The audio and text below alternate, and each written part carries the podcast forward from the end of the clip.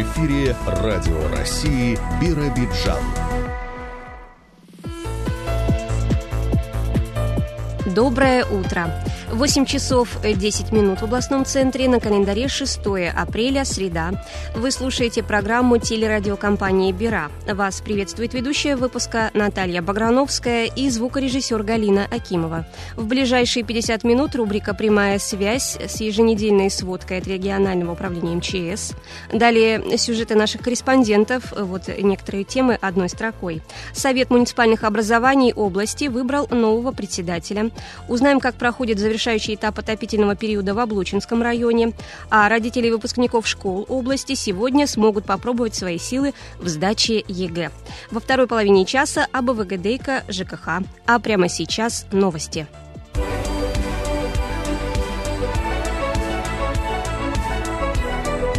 Вести Биробиджан. 94 целевых места для выпускников школ из еврейской автономии планируют выделить медицинские вузы России. Областной департамент здравоохранения продолжает принимать заявления на заключение договоров целевого обучения по специальностям лечебное дело, педиатрия, фармация, стоматология, медицинская биохимия. Учащихся из автономии готовы принять образовательные заведения в Благовещенске, Владивостоке и Хабаровске. Впервые абитуриентов из еврейской автономной области отправили отправят и на обучение в первый Санкт-Петербургский государственный университет имени академика Павлова. С заявлениями о направлении на целевое обучение уже обратились 46 школьников из ЯО. Такая работа будет продолжена до конца августа текущего года. Правительство России приняло дополнительные меры по поддержке бизнеса. Так, компании, владеющие так называемыми депозитарными расписками, сертификатами, подтверждающими право собственности на акции или облигации, теперь смогут конвертировать их в ценные бумаги, которые обращаются на российском фондовом рынке. Также планируется упростить процедуру выкупа компаниями собственных акций. Кроме того, на банкротство компаний в России объявлен шестимесячный мораторий.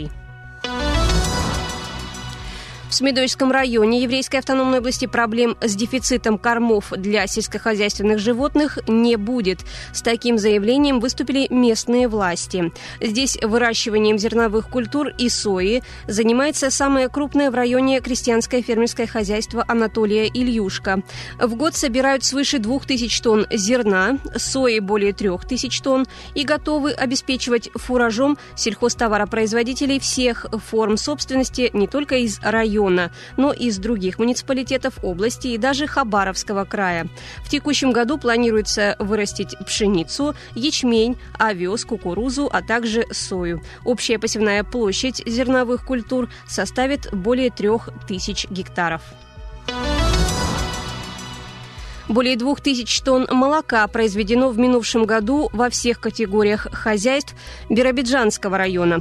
Это на 7% выше уровня предыдущего года. На долю личных подсобных хозяйств в муниципальном образовании приходится почти полторы тысячи тонн. Возросло и количество коров в крестьянско-фермерских хозяйствах. Если в позапрошлом году здесь было 232 буренки, то в прошедшем 248. А вот в личных подсобных поголовье поголовье немного уменьшилось. Межведомственная комплексная оперативно-профилактическая операция «Дети России-2022» проходит в Юрейской автономной области. Основная цель мероприятия – предупреждение распространения наркомании среди несовершеннолетних и выявление фактов вовлечения школьников в преступную деятельность, связанную с незаконным оборотом наркотиков, а также повышение уровня осведомленности населения о последствиях потребления дурмана. Сотрудники полиции проводят проверки по месту жительства подростков и асоциальных семей, состоящих на профилактическом учете. Организуются рейдовые мероприятия в местах массового скопления несовершеннолетних, развлекательных и досуговых учреждениях. Также проводится разъяснительная работа с детьми и их родителями о вреде употребления наркотиков и об ответственности, предусмотренной законодательством России за их незаконный оборот. Прием заявок на участие в губернаторском конкурсе «Измени жизнь к лучшему» продлили до 15 апреля. На данный момент оформлено 70 заявок. Напомню, конкурс молодежных проектов был учрежден еще в 2018 году. С каждым годом растет число желающих принять участие в мероприятии, как и число победителей. В нынешнем году общий бюджет конкурса составит 1 миллион рублей. Это 20 призовых мест по 50 тысяч рублей. Официальное открытие футбольной школы «Спартак Юниор» состоялось накануне в Биробиджанской школе номер 8. На событие были приглашены родители и юные спортсмены. В торжественной атмосфере тренеры наградили лучших воспитанников по итогам прошлого месяца. Напомню, учреждение работает с ноября прошлого года. Это официальный филиал Академии Московского «Спартака» имени Федора Черенкова. Тренерский состав прошел необходимую сертификацию в столице столице. Наставники обучают 55 мальчишек. Сейчас команда участвует в соревнованиях по мини-футболу в Хабаровске. Радио России Биробиджан. Погода. Сегодня в области синоптики обещают ветреный день и переменную облачность. Небольшие осадки возможны в облучье. Днем температура воздуха минус 5 в облучье, 0 в Биробиджане и Смедовиче, плюс 1-2 в Амурзете и Ленинском. Ночью столбик термометра опустится до минус 2-9 градусов. Ветер преимущественно западного направления до 6-10 метров в секунду с порывами до 16. Атмосферное давление 748 миллиметров. Прямая связь. Как всегда по средам э, с нами на связи руководитель пресс-службы Главного управления МЧС России по Еврейской автономной области Ольга Менчакова. Доброе утро. Доброе утро. За минувшую неделю чрезвычайных происшествий на территории региона не зарегистрировано. Пожарные подразделения МЧС России ликвидировали ряд техногенных пожаров – к счастью, пострадавших при этом не было. Остановлюсь на самом резонансном. В ночь на 5 апреля огнеборцы после 9 часов тушения ликвидировали пожар на деревообрабатывающем предприятии. Площадь горения составила 6 тысяч квадратных метров. Тушение осложнялось порывистым ветром. Всего было задействовано 30 бойцов, 7 единиц техники. Пострадавших нет. Напомню, что 4 апреля вечером в оперативную дежурную смену Центра управления в кризисных ситуациях поступило сообщение о возгорании в сушильном цеху в Биробиджане по улице Карла Маркса. Незамедлительно по повышенному номеру вызова на место происшествия выехали подразделения пожарно-спасательных частей номер один и номер восемь. А теперь о других темах. В Еврейской автономной области в текущем году для предупреждения возникновения природных пожаров приняты дополнительные меры – правительство региона намерено выплачивать гражданам денежное вознаграждение. Суммы выплат будут разными в зависимости от характера информации о ландшафтных природных пожарах.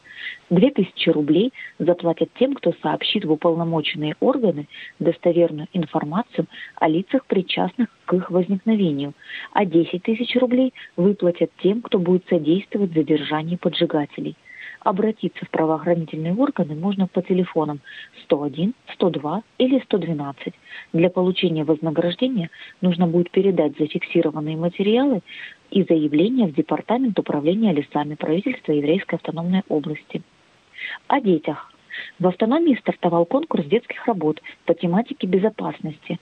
Три возрастные группы от 6 до 20 лет и три номинации – Талантливые ребята могут подать на конкурс рисунок, поделку, либо записать видео с прочитанным стихотворением, сказкой, танцем. Подробности можно узнать на официальном сайте Главного управления МЧС России по Еврейской автономной области. А я напомню радиослушателям об опасности весеннего льда.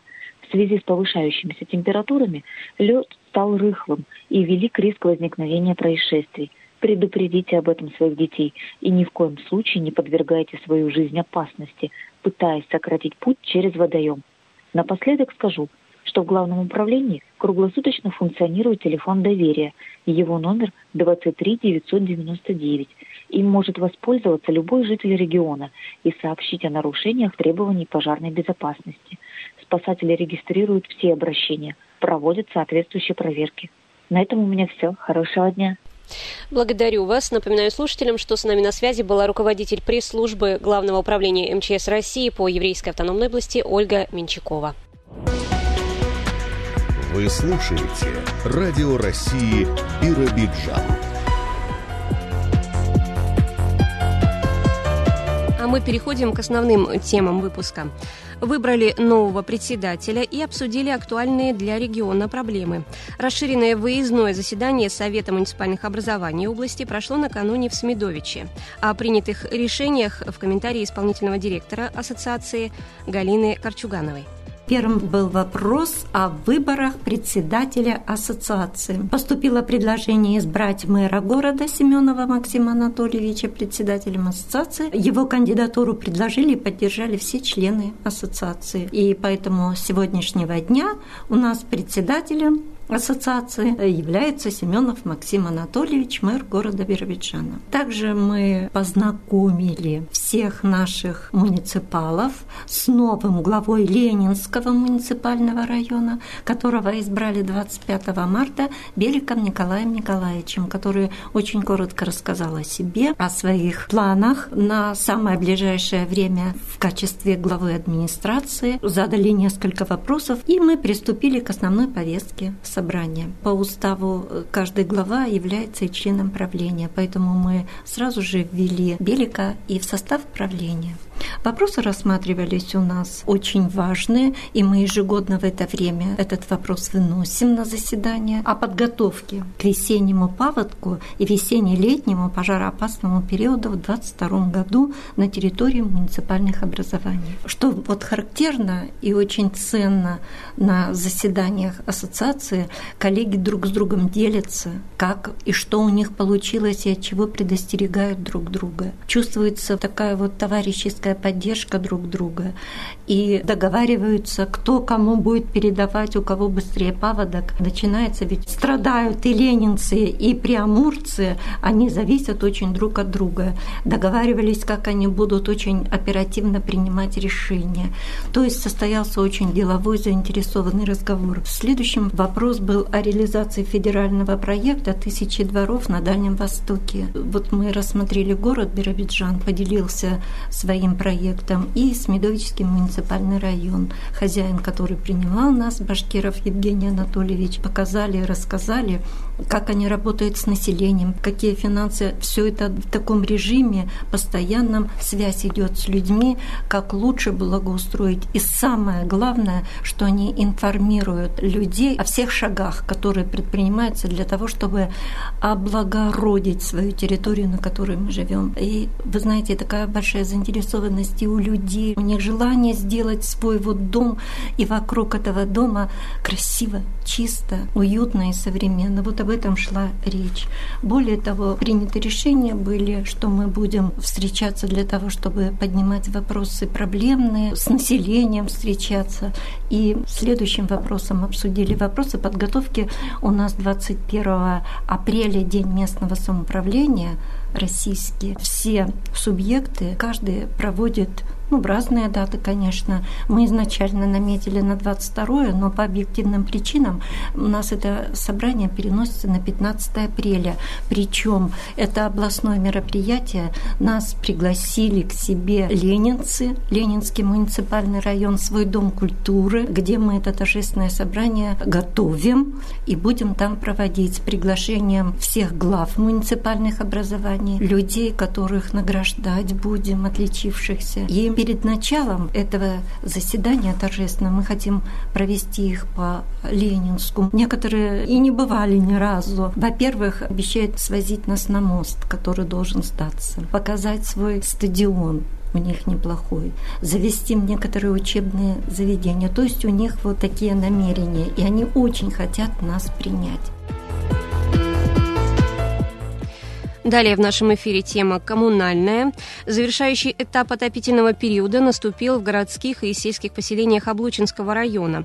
Как рассказал Алексею Минаеву, заместитель главы районной администрации Евгений Исаков, уже сейчас местные коммунальщики начинают разрабатывать план мероприятий по подготовке к будущей зиме.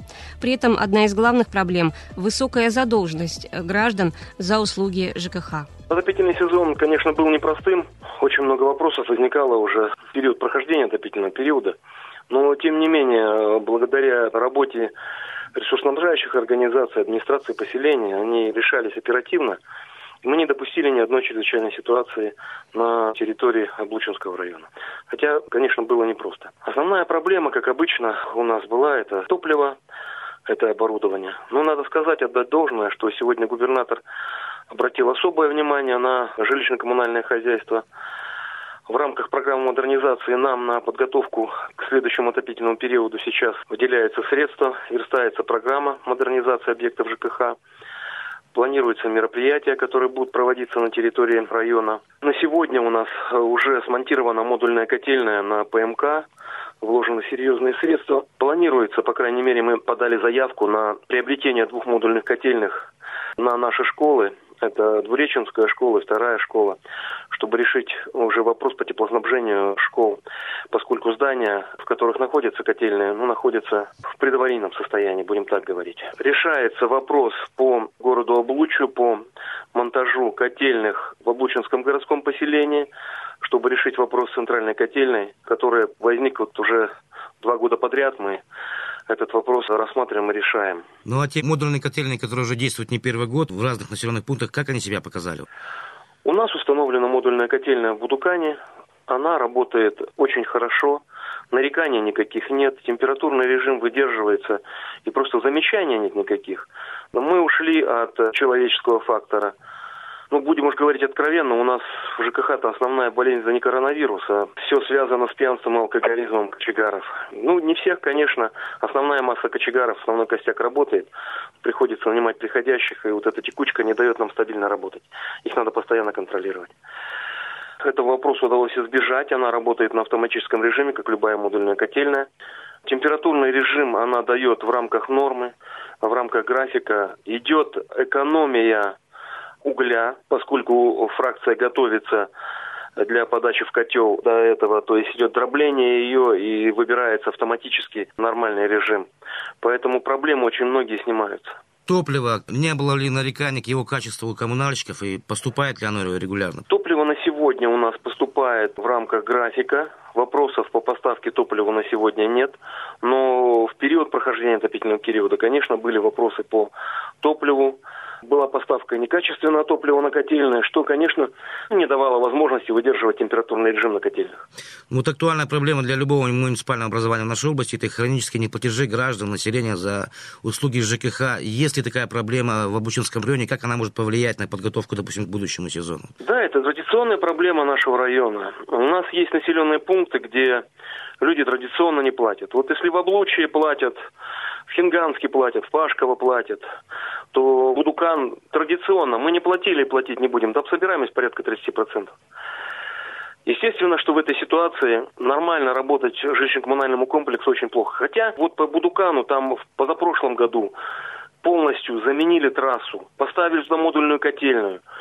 Ну, все вроде бы сделали для поселка, и ситуация там сейчас нормальная с теплоснабжением. Однако люди как не платили, так и не платят. Если по облучу, положим, есть нарекания, да, нарушался температурный режим, хотя и это было кратковременно, то там-то вопросов нет, и люди, аргументации нет, почему не платят. Ну, то есть вы не топите, мы не платим.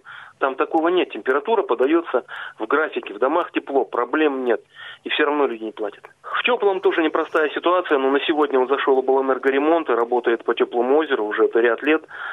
И они как-то вот по собираемости проблему начали выравнивать. Работают с людьми, работают по искам, работают с приставами. Надо отдать должное, что вот наши пристава сейчас районные, они прониклись нашими вопросами именно ЖКХовскими по собираемости должников, и они обращают на это пристальное внимание. Ряд совещаний мы проводили по этому вопросу. С должниками работает и поселение, созданы комиссии, отслеживают и население, и предприятия, которые не платят.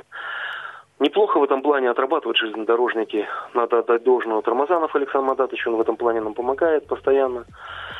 И железнодорожники, конечно, оплачивают своевременно, и это очень серьезное подспорье для нас.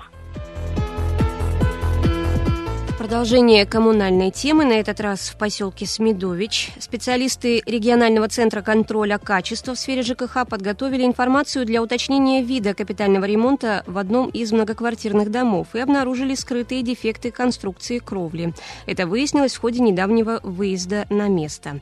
Сергей Корнелевский с подробностями. А раньше вода была плохого качества, плохо пахнущая. Мы в гостях у жительницы поселка Смедович Екатерины Король. Стоим на кухне, пока специалисты регионального центра контроля качества в сфере ЖКХ по ЯО с помощью приборов изучают возможные утечки тепла в соседних комнатах. Отметим, квартира находится на пятом этаже. От жильцов поступили жалобы на текущую кровлю. Но об этом чуть позже, а пока Екатерина отмечает факт улучшения водоснабжения. Довольны качеством, довольны напором, довольны всем. Открывайте. Так что, вот этого не было раньше, да? Ну как, то плохая, то хорошая, то вонючая. С напором э, была беда. Но по сравнению с прошлыми годами э, отопление стало намного лучше. Если раньше мы ходили в кофтах, э, фуфайках, то по окончанию отопительного сезона мы ходим в шортах и футболках. А тем временем продолжается осмотр в соседних комнатах, в частности в ванной. Руководитель регионального центра контроля качества в сфере ЖКХ Галина Докаш указывает хозяйке на одну из причин появления конденсата – заблокированное вентиляционное отверстие. Вы ее закрыли, поэтому у вас вот тут в углу сырость. А это еще прошлый хозяин. Ее надо оторвать, сделать ага. сеточку, продуть, прочистить, и у вас там не будет в углу ничего. А в следующей комнате изучать стыки стен и перекрытия приходится с помощью тепловизора, переносного устройства, на экране которого красно-синие полосы. Они показывают картину теплообмена в реальном времени, а стало быть и качество строительных работ. Ну вот в этом панельном шве намного лучше, потому что мы видим, что эта квартира у нас центральная, то есть она не угловая. Температурный режим весь очень хороший, нету никаких нарушений вообще. А в следующей квартире, буквально через стенку, картина уже не такая благостная. Вот этот угол весь пустой. Это так вставляют, да? Получается, поэтому... А вставляют так, как выразилась хозяйка дома Любовь Кремешная, пластиковые окна. Визуально все красиво, по факту сплошной сквозняк. И, как следствие, конденсат в течение всей зимы. Потому что они вам воздух туда запустили, а у вас, не забывайте, пятый этаж, воздух идет конденсат. Вот видите, все прям черное-черное. А кроме этого, дефект кровли. По этой причине дополнительные теплопотери, судя по прибору. Тоже торец там весь, вон он прям. Как это можно устранять? Крыша это будут сейчас делать плане летом капитальный ремонт. Это первый раз к вам пришли с таким прибором вот? Да, первый раз.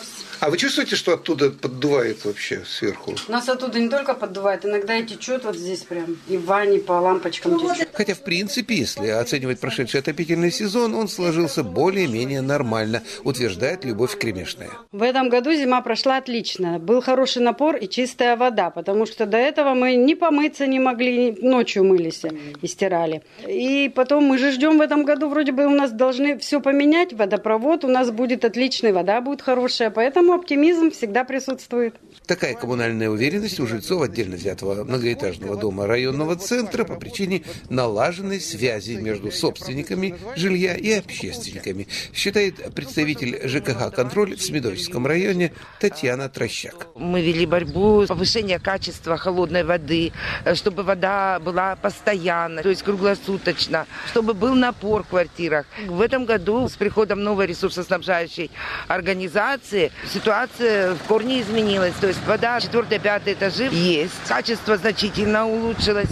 Не только воды, но и, допустим, тепло. В прошлом году были жалобы в ЖКХ контроль. В этом году жалоб на тепло не поступало. Вот особых эксцессов по теплу не было. Ну а кроме уходящих зимних забот, с приходом весны обостряются проблемы иные. Вывоз мусора, обеспечение безопасности граждан в связи с увеличением числа бродячих животных и многое другое. Но все задачи решаемы, если есть главное – налаженные коммуникации между властью и гражданским обществом.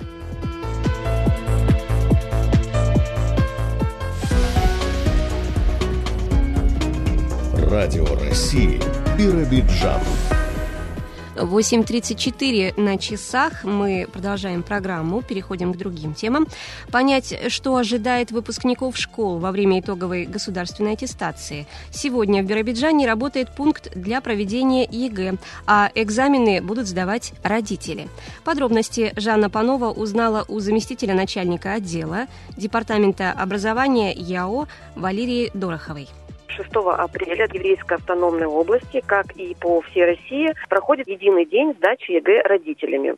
Инициатором акции является Федеральная служба по надзору в сфере образования и науки. И в этом году данная акция проходит уже в шестой раз. Призвана помочь выпускникам и их родителям снять лишнее напряжение, связанное с подготовкой к единому государственному экзамену. Лучше познакомить общественность со всей процедурой проведения экзамена. Валерия Викторовна, а какой экзамен будут сдавать родители сегодня в Еврейской области? В этом году сегодня родители смогут написать единый государственный экзамен по математике базового уровня. И таким образом смогут понять, вот что ожидает ребят их? Конечно. В ходе пробного ЕГЭ взрослые проходят через все процедуры экзамена, они регистрируются, сдают телефоны, личные вещи, проходят весь контроль, заполняют бланки. То есть они смогут увидеть сами, как осуществляется контроль на госэкзамене, какие меры безопасности соблюдаются, как печатаются, обрабатываются материалы. А время написания экзамена? На работа работа, она пишется не 3-4 часа, как на обычном экзамене, более сжатое время, предлагается один час. Но ну, он дает возможность познакомиться с заданиями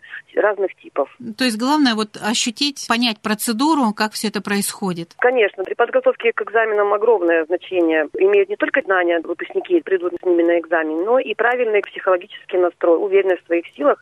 И поэтому вот роль семьи, конечно, невозможно переоценить. И вот эта акция, она как раз-таки задумана, чтобы родители родители смогли сами принять участие, познакомиться с правилами процедуры и, конечно, объяснить это своим детям и, наверное, успокоить их и какую-то уверенность в них вселить. Валерия Викторовна, а вот по опыту прошлых лет и в этом году есть желающие сдавать экзамен? Родители активно интересуются вот этой формой работы? Информацию о том, что данная акция будет проходить, мы размещали на сайтах, мы направляли и в школы, в муниципальные органы управления образованием. Конечно, желающие есть, но не так много, как хотелось бы. Но, в принципе, э, около 20 человек сегодня примут участие в данной акции. Плюс к этому еще и чиновники департамента.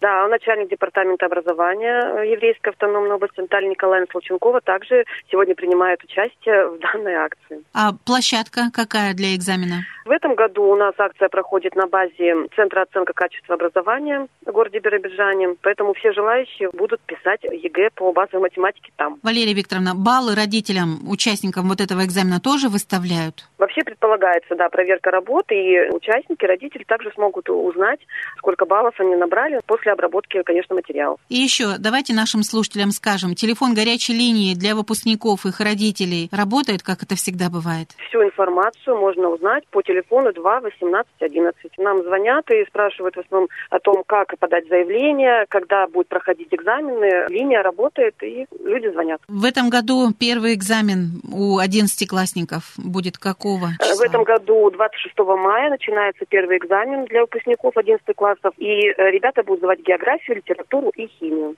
Чтобы сдавать экзамены 26 мая, необходимо раньше провести линейки по случаю последнего звонка? Действительно, у нас для выпускников 9-11 классов последний звонок предполагается проведение 20 мая. Вот так рано в этом году? Потому что выпускники 9 классов, у них уже тоже начинается основной государственный экзамен, поэтому линейки проводятся в этом году раньше. И еще одна тема, которую успеем в этом эфире осветить. Капризная весна позволила в этом году немного отсрочить приближение сезона клещей. Обычно уже в конце марта поступают первые обращения от людей, укушенных этими членистоногими. В этом, в этом же году пока таких случаев не выявлено, между тем расслабляться рано, считают эксперты. В еврейской автономии уже в течение многих лет сохраняется высокий уровень заболеваемости опасными клещевыми инфекциями. Старт сезона не за горами. Вот что нам рассказала заместитель начальника отдела управления Роспотребнадзора по ЯО Ирина Бутенко прошедшем эпидемическом сезоне по поводу присасывания клещей в медицинские организации области обратилось около 300 человек. Около 30% это дети были до 17 лет. Если анализировать обращаемость по муниципальным районам, то, конечно же, среди жителей города Биробиджана их большинство и составило более 80%. На протяжении последних двух лет первые обращения наших жителей по поводу присасывания клещей были 27 марта. Но в этом эпидемическом сезоне обращений еще не зарегистрировано. Это связано, как вы сами видите, с поздним наступлением весны и медленным таянием снега. Но хочу отметить, что пик активности клещей приходится на май-июнь, и вторая волна – это, как правило, сентябрь-октябрь. Количество укусов, по данным мониторинга, возрастает э, в пасмурную погоду. Это тоже необходимо учитывать. Наибольшее количество случаев присасывания клещей регистрируется при нахождении граждан на их дачных участках. Это в районе 13 километра, Щуки Химки, по Хабаровской трассе. И, конечно же, более 20% обращений связано с отдыхом населения в пределах населенного пункта. В этом году состоялось заседание областной санитарно-противоэпидемической комиссии. Принято решение о дополнительных мерах по профилактике клещевых инфекций. Это проведение акарицидных обработок, которые будут проводиться, когда погодные условия будут благоприятные. Планируется проведение акарицидных обработок на площади более 120 гектар. Это будут территории летних оздоровительных учреждений, парки, территории кладбищ. Основной эффективной самой мерой профилактики это, конечно, является вакцинация. Стандартная схема вакцинации состоит из двух прививок, выполняемых с интервалом 5-7 месяцев. Первую рекомендуется делать в октябре-ноябре, а вторую вот в марте-апреле, то есть в период отсутствия сезонной активности клещей. И через год после завершения вакцинации для поддержания сформировавшегося иммунитета необходимо проведение ревакцинации.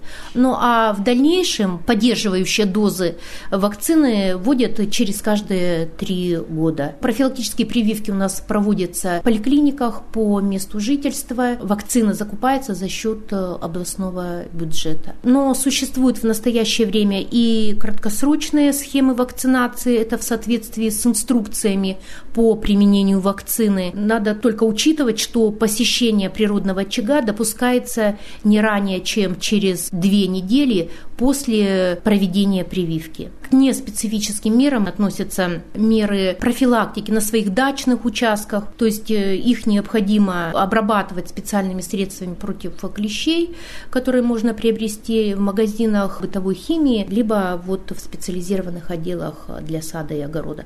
Ну и, конечно, быть внимательным, гуляя по лесу, проводить самые взаимоосмотры, правильно одеваться и использовать репелленты.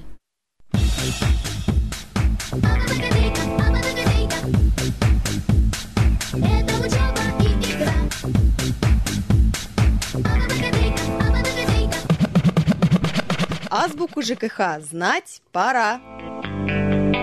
Передачу ведут корреспондент Сергей Корнелевский и председатель областной ассоциации ТСЖ, руководитель регионального центра контроля качества в сфере ЖКХ Галина Докаш. Продолжаем путешествовать по океану проблем сферы ЖКХ. На сегодня у нас три проблемы, три вопроса. Итак, э, какая ответственность грозит управляющей организации или товариществу собственников жилья, ТСЖ, если они не составят акт осмотра кем-то затопленной квартиры. Вот говорю, кем-то, значит, кто-то ее затопил. Я вот был свидетелем одной аварии, там горело что-то или топило. Пожарная была, и с ними тут же приехал МЧСник. И все заактировали мгновенно. Потом подбежал газовая служба, и кто-то был с управляющей компанией. То есть вообще все было комиссионно? Ну, это идеальный вариант для того, чтобы составить акт. Мы да. должны понимать, что всю ответственность в любом случае за все, что происходит в нашем доме, в многоквартирном доме, я имею в виду, несет ответственность тот, кто согласно договору управления, либо в ТСЖ это да, выборная, то есть управляют многоквартирным домом. Mm. Естественно, какая бы ситуация ни случилась, пожар или наводнение, или просто сосед затопил, в любом случае управляющая компания должна присутствовать при этом. Бывают такие случаи, ну, они исключительные, я не могу сказать, что это повсеместно, но бывают такие случаи, когда управляющая компания не может приехать сразу же. Например, когда у нас была аварийная ситуация, во всем городе отключили отопление, да, и потом это все включили, то во всем городе начались ну, перебои, да. Воздух, пробки. Да. И управляющая компания, имея одну аварийную службу, не успевала просто физически да. появляться. Угу. И не всегда можно зафиксировать тот акт, то, что получилось сейчас. Мы знаем, что может протечь, и через два часа это будет совершенно другая картина. Что делать собственнику в этом случае? То есть самому зафиксировать, сделать фотографии, можно пригласить э, каких-то соседей, которые не заинтересованы. То есть, если это затопление по стояку, то нужно пригласить тех соседей, которые не заинтересованы в этой ситуации, чтобы они хотя бы посмотрели, а когда приедут представители управляющей компании, составить акт. Но вопрос звучит, что будет, если они не составят и не приедут? Ничего не да. будет. Например, акт отсутствует, а собственник квартиры понес убытки и подал в суд. Угу. Естественно, тогда представители управляющей компании будут ответчиками в суде, потому что если это в любом случае общее имущество, да, то они будут ответчиком. И здесь, получается, управляющая компания будет нести ответственность как за ненадлежащее содержание общего имущества. Э, мы же знаем, что современные гаджеты позволяют, э, во-первых, позиционирование, точка, координаты, время, то есть все позиции можно доказать. Вот я был затоплен, никто не приехал, но я все детально. Суд не понимает ваших маханий рук и все остальное. Не махание, видеосюжеты. Видеосюжет тоже не является доказательством а если в суде, написан... если нет официального документа. Вот То, что управляющая компания будет отвечать как за ненадлежащее содержание общего имущества, это у нас прописано в части 1, часть 1.1, части 2.3 статьи 161 Жилищного кодекса. Угу. В акте о залитии подробно нужно указать обстоятельства затопления и предполагаемую причину. А приложить фото-видео? Это замечательно. Вы приложите фото и видео, что у вас по стене бежит вода. Но если это лопнуло перекрытие, вы как а. покажете фотографию? Я вас Должен быть подробный, и вы да. Своим прибором замечательно. Я увижу, если это только горячая вода, я увижу, что в перекрытии есть вода. Вернее, прибор увидит. Угу. Я этого не вижу. Угу. Это прибор у нас видит через стены и расстояние, а мы не увидим. Ну, так понятно, в общем. Да, у нас есть еще предполагаемую причину, и то она в акте будет предполагаемая, пока не вскроется, если это будет вскрытые работы. Это прописано у нас в пункте 152 правил, утвержденных постановлением правительства от 6 мая 2011 года.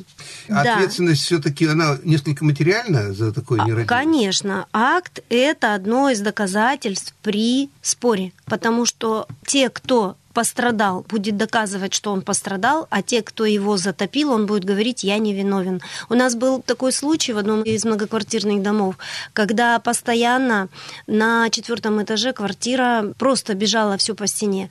На пятом этаже делали осмотры, делали управляющая компания. Ничего не было. Собственники с пятого этажа говорили, мы не виноваты, у нас все хорошо, у нас сухо.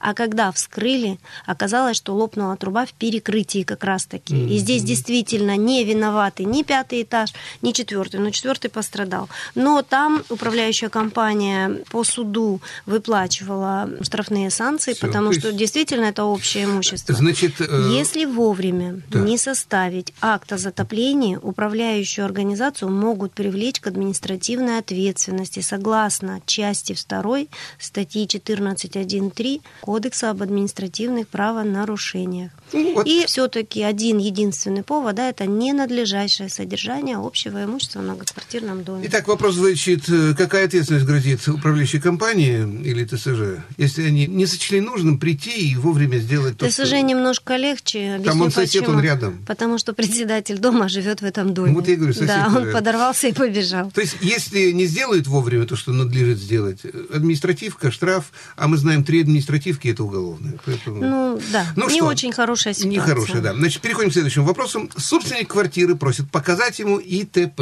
индивидуальный тепловой пункт. Почему это словосочетание у нас редко бывает? Потому что Ну, обычно мы всегда привыкли прибор учета. Прибор А это учета. пункт А сейчас, это- да, это полностью пункт. То есть вот если есть прибор, то... Э, Полностью Э, комна- Вопрос комнатка. такой.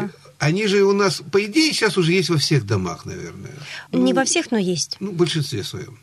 Значит, я собственник, я живу, допустим, на первом этаже, и я знаю, что у нас все подвалы закрыты под решеточку. Ключи находятся или в управляющей компании, или, как правило, на первом этаже кто-то живет, и у него обычно хранит. Но я знаю, что сейчас к нам, например, в подвал заходит управляющая компания, там Ну, э, рабочие, у них да. там, они следят за этим.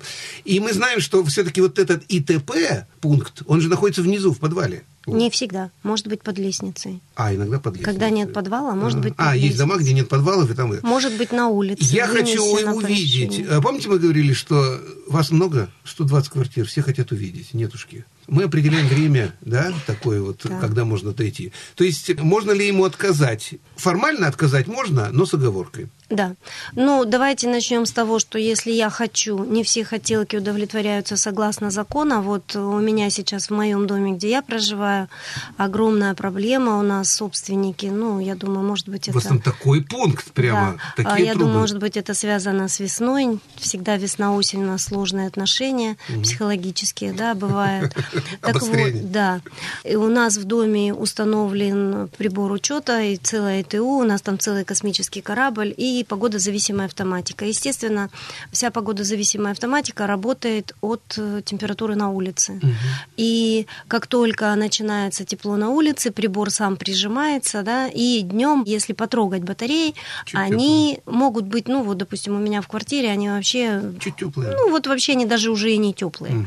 Но температура в квартире совершенно комфортная. Но вот в моем доме все собственники почему-то меряют температуру батареями. То есть вот если батарея горячая, Мгм. это значит в квартире тепло. А если батарея холодная, значит в квартире холодно. Ну, приучил их социализм к этому. Да, и по-другому вот перестроить, к сожалению, нельзя. И они все кричат, что вот, значит, у нас все неправильно, мы платить будем неправильно и так далее. Так как у нас прибор учета и погодозависимая автоматика до сих пор еще на гарантийных по региональному оператору после проведения капремонта, мы, как правление Совета дома, пригласили регионального оператора. Региональный оператор, в свою очередь, пригласил подрядчика, он приехал с Хабаровска. Были представители управляющей компании. Все это засвидетельствовали, осмотрели. У нас дом нестандартный, он квадратный, 24 балансировочных крана, то есть 24 стояка, это очень сложно настраивается. Мгм. И может быть в одном углу где-то, допустим, температура чуть повыше, где-то... Это по теплоносителю 24 стояка? Да. С ума сойти. Да, это очень сложная система, она очень сложно настраивается. Дом у нас транзитный, и когда выключается у нас система, потом можете, три да. дня мы это все настраиваем, ну, действительно очень сложно. И иногда бывает так, что в одном углу где-то холодней, Мгм. дом квадратный, в другом углу где-то потеплей, но тем не менее общая система работает комфортно и работает полностью в режиме корректном. Почему корректный режим? То есть подача и обратка находится в рамках графика. То есть вы хотите сказать, что в этот пункт тепловой не залазить? Нет, руками туда Вообще. однозначно никак. Это все настраивается балансировочно. И посмотреть должны те, кому надо. Да, и электронная система. Но собственники, как на экскурсию, могут попасть туда. И это не говорит о том, я к чему веду, да, Да. что нет, мы вас туда никогда не пустим. Я же сказал, это, с. Да, это собственность все-таки, мы начнем говорить того, что это общее. И мы всегда можем это посмотреть. Но опять же, вот это всегда, это не то, что вот сейчас у нас температура холодная, встали, побежали, и всем дома мы пошли. Что-то там у нас. Да. Во-первых, посторонних лиц, а в данном случае собственники будут посторонними. Почему? Потому что согласно договору управления ответственность за данный узел несет ответственность управляющая компания. И если что-то там собственник скрутит, намутит или оторвет, Мгм. да, будет нести ответственность управляющая компания, потому что мы согласно договора доверили свое имущество в управление.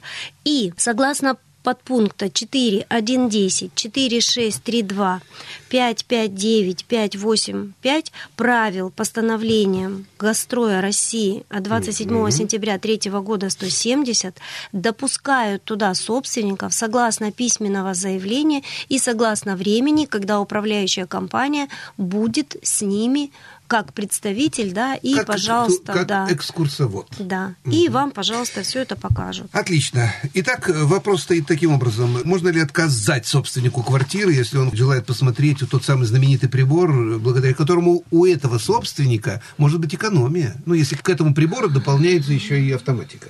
Так вот, можно, но по особому порядку. Ну вот я думаю, что у нас, если мы можем уложиться так буквально в две минутки, собственник помещений должны ли определить размер агентского вознаграждения управляющей организации за деятельность по сдаче общего имущества в аренду? Я так и представляю, что управляющей организации есть камевояжер, который кому-то ходит, говорит, у нас есть три дома, шикарные площади, надо продать. Возьмете, значит, мой процент. Ну, хорошо, что если в управляющей организации есть такой человек. Почему нет? Так? Очень иногда действительно смотришь на площади по центру где-то и думаешь, слава богу, что нет рекламы. Но в принципе, кто подсуетился бы, здесь можно так заработать. Этому дому, подумал я.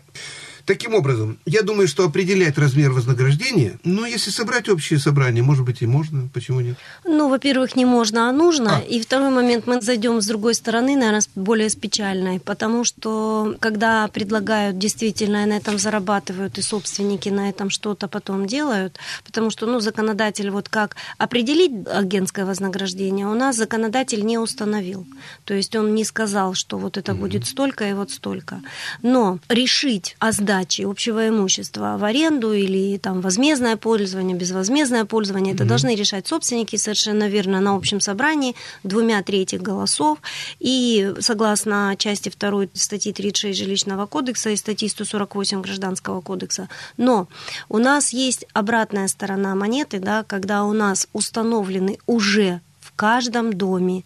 Ростелеком, ТТК. У нас все это у всех а, установлено. А, и да, они да. обязаны платить вот это как раз-таки вознаграждение, но собственники многоквартирных домов даже об этом не знают. Управляющие компании где-то лукавят и получают эти деньги, но, но этих денег, так скажем, на лицевом счете так, нет. Вы призываете первое. Задать но... вопросы управляющей компании. Начнем с малого. Давайте мы узнаем, где деньги за уже имеющиеся коммуникации. Давайте мы зададим вопрос управляющей компании, платят ли нашему дому а, в приходе, деньги. Это же в отчете Конечно, это же все видно. Да. То есть платят ли деньги нам за то, что уже наше общее имущество используется. А это мы не должны забывать, что угу. есть такие, которые на крыше устанавливаются, а мы туда люди, и мы ходим есть. туда ногами, и мы Иногда ломаем. мобильные вот эти антенны тоже удобный домик поставили, там Да, и быть. вот шла сегодня мимо дома, где проводится капитальный ремонт, уже ремонтируется крыша. Очень. И когда огромные мешки стоят с крыши, угу. а там просто шлак, то есть земля на крыше. То есть и это в таком количестве, то есть когда это, скорее всего, это был керамзит, А-а-а, который уже превратился, дома это у нас Шелом Алейхима, то есть это старые дома. Кто они не знает, 60... керамзит это такие вот шарики. вулканическая порода да. такая вот она. То есть они у нас 60-го, 70-го года постройки, да, да, да, и вот сейчас возле этого дома стоят огромные мешки, просто так называемые для людей землей. И люди, наверное, должны задаться вопросом, что Откуда? вот эта земля лежит вся на крыше. Вы а залезете залезете туда... хорошим удобрением. Это здорово. Но вы залезете туда на крышу ножками своими, да. провалите вот эту всю землю, да, которая потом сыпется в вентиляции, если вентиляция да. не в очень, так скажем, здоровом. И вот это все будет сыпаться нам с вами на голову. А сейчас, ну, есть новые технологии, утепляют совершенно другими способами, потому что керамзит угу. уже не очень актуально. И вот он, видите, с годами превращается, да. потому что у нас перепад температуры огромный То есть в регионе. Вы говорите, что вот это можно использовать, по идее, для каких-то целей? Ну вот остатки керамзита, во что он трансформируется? Ну, конечно, наверное, собственно, это же их... Вот еще, это еще одно направление. В общем, Могут. у нас по времени мы уже выходим за рамки. Да. А, вопрос формулируется так. Должны ли определить собственники э, размер агентского э, вознаграждения, если идет процесс продажи их общего э, Ну, у нас есть законодательная база, допустим, в регионе о рекламе. Да. Мы можем это посчитать. Но мы говорим еще, кроме этого, у нас есть, есть скрытые коммуникации, которые уже есть во всех Они домах. не скрытые, они все на виду. Ну, ну как, ну скрытые скрытые финансовые поступления. Да. Поэтому для первого шага, господа собственники, давайте мы... Определитесь вообще, что вы уже в своем уже, доме есть. продаете и сдаете. Да. А второе, что уже продали и... А все остальное, какое вознаграждение обычно у тех коммуникаций, которые угу. расположены, Ростелеком, связные угу. интернетовские да, дела, да, да. у них уже такса установлена, это 500-полторы тысячи в месяц за аренду вот угу. того, что они свое имущество Ящички. разместили, да. Ну, там не маленькие ящички. Все остальное решается в вопросах переговора и угу. решения собрания собственников. То есть пришли, сказали, мы хотим у вас сделать вот рекламу, разместить. А собственники собрали собрание и говорят, а мы хотим вот такие деньги. Либо нам там сделайте дворовую территорию. Ну что, будем и... считать, что мы да. сообщили вам, где брать э, деньги секрету. Да, но здесь, э, когда общее имущество, это две трети голосов. Угу. На сегодня все. Через неделю обязательно найдем о чем поговорить. До встречи. Передачу провели ведущий Сергей Корделевский и председатель областной ассоциации ТСЖ, руководитель регионального центра контроля качества в сфере ЖКХ Галина Докаш. Телефон центра 2 24 71.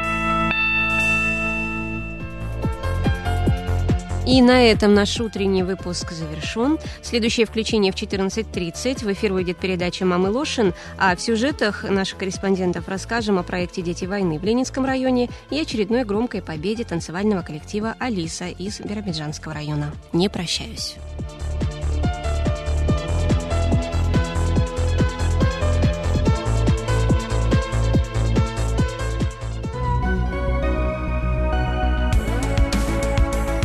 Вы слушали Радио России Биробиджан.